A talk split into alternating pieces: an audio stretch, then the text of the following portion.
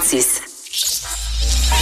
Pour une écoute en tout temps, ce commentaire d'Emmanuel Latraverse est maintenant disponible dans la section balado de l'application ou du site cube.radio. Radio. Tout comme sa série podcast, Emmanuel présente un balado qui vous fera découvrir qui sont les hommes et les femmes derrière nos politiciens. On va faire le tour de l'actualité politique avec Emmanuel Latraverse. Salut Emmanuel.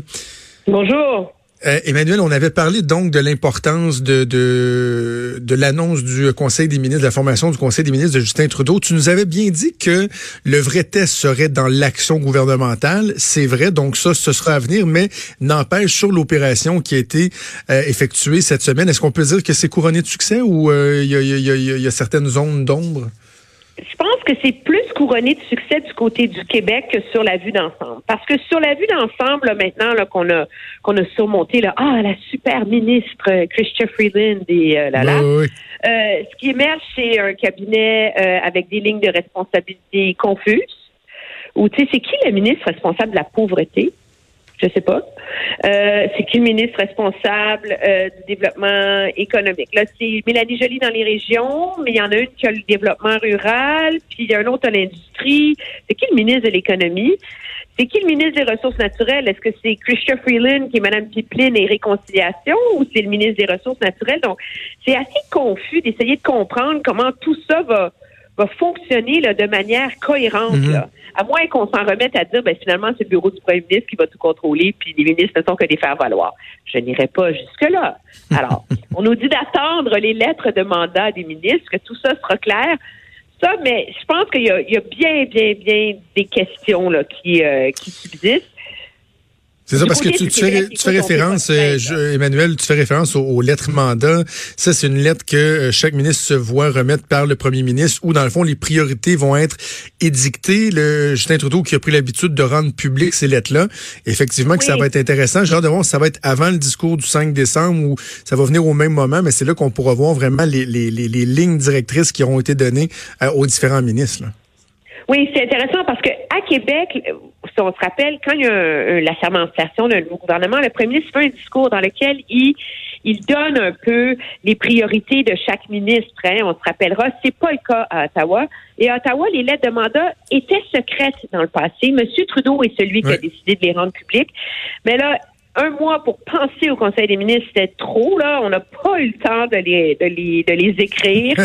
Alors on- hier, c'était assez rigolo. On avait des ministres, des jeunes ministres, tu sais, qui se présentent comme la ministre de la prospérité de la classe moyenne qui se présentaient au Conseil des ministres pour dire OK, êtes-vous responsable de- du dossier X, Y, Z?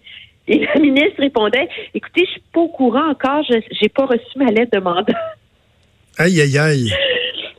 oui, c'est euh, Oui, parce que c'est une chose de pas les rendre publics tout de suite, mais de dire que les ministres ne les ont même pas encore reçus, ça c'est particulier. Là. Ben oui, mais ça veut dire qu'on te nomme ministre, c'est pas trop clair, mais au moins tu as une limousine, puis tu vas avoir des fonctionnaires qui vont travailler pour toi, puis tu vas siéger au Conseil des ministres. Mais je, trouve ça très, très, très particulier parce que à la limite, et ça s'est euh, déjà vu de- de- dans l'histoire, tu as un ministre qui va accepter, par exemple, d'être titulaire d'un ministère, mais dans une lettre mandat, tu lui euh, exiges... ben, on va prendre un exemple que les gens comprennent. C'est comme si le ministre de la Justice, dans sa lettre mandat, se faisait dire « Tu vas régler le cas d'SNC-Lavalin ».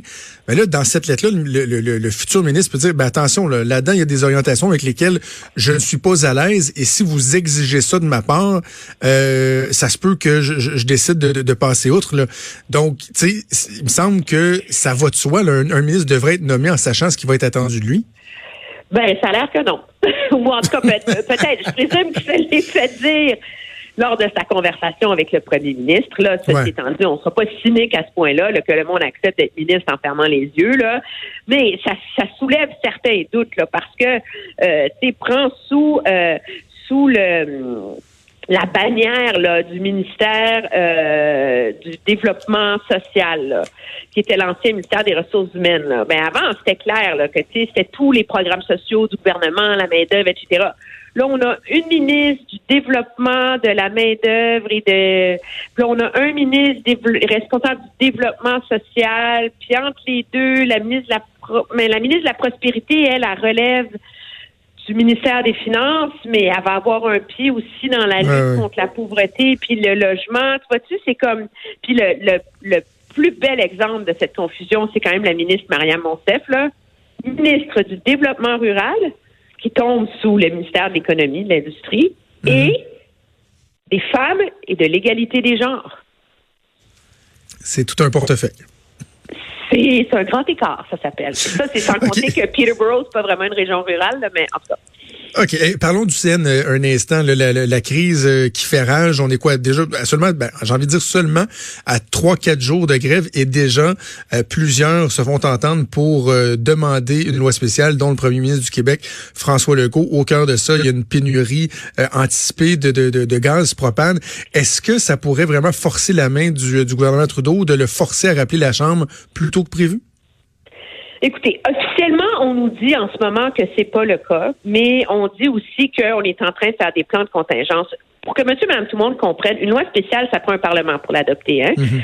Et la menace d'une loi spéciale, objectivement, un gouvernement ne l'évoque jamais en public. Mais quand tu es au téléphone avec les dirigeants du CN puis du syndicat, tu dis, les amis, là, Entendez-vous, là, je vous donne 48 heures, sinon c'est une loi spéciale. Si ça prend un bâton à un moment donné là, pour faire. Mais là, il n'y en a pas parce que M. Trudeau ne veut pas rappeler le Parlement avant le 5 décembre. C'est dans deux semaines.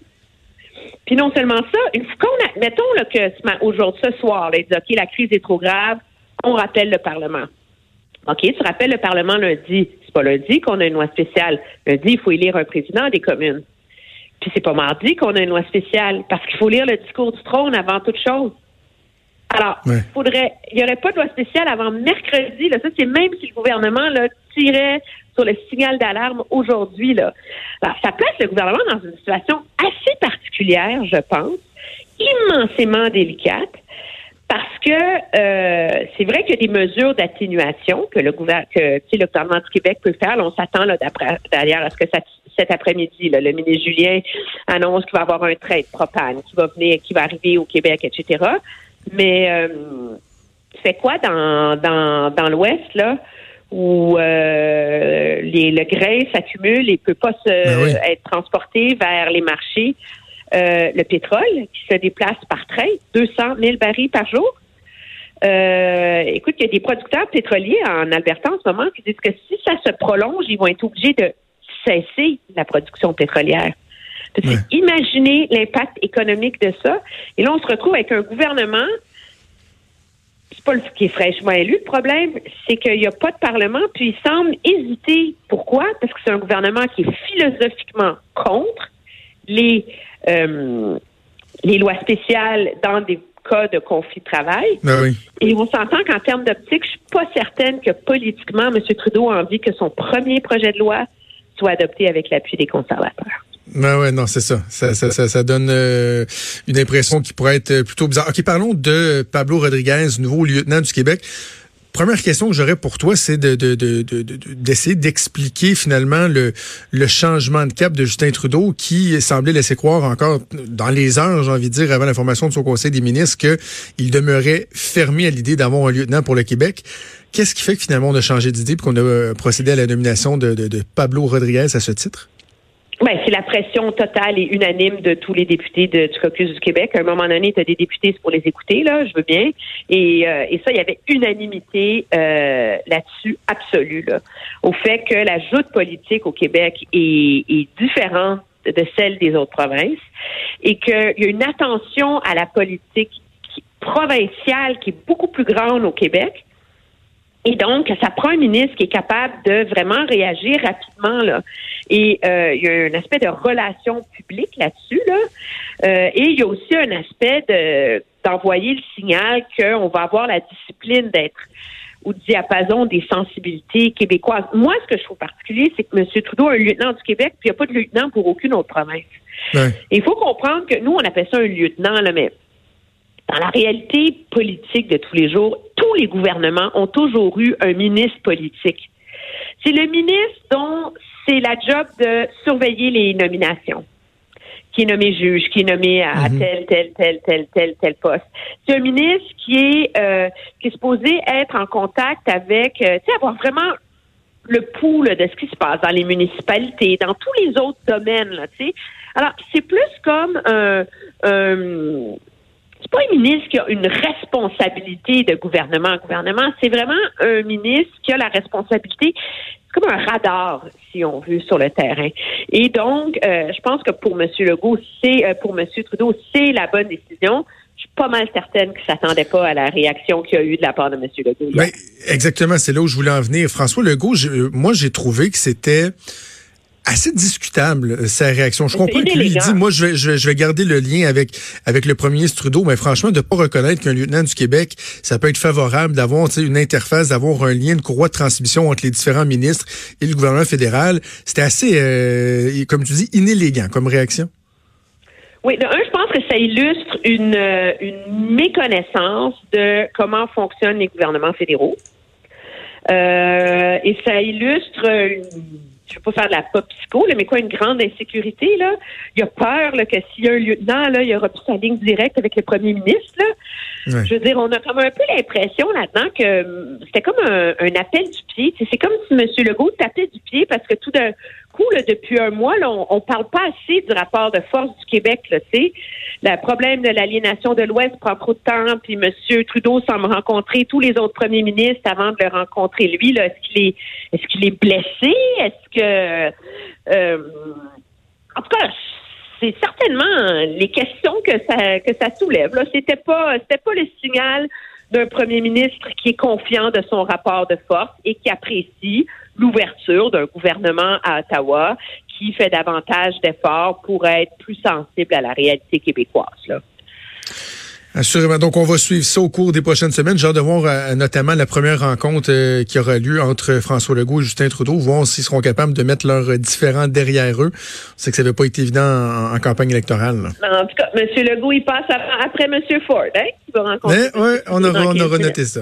Emmanuel, je te souhaite un bon week-end. On se reparle lundi. Ça me fait plaisir à lundi. Salut.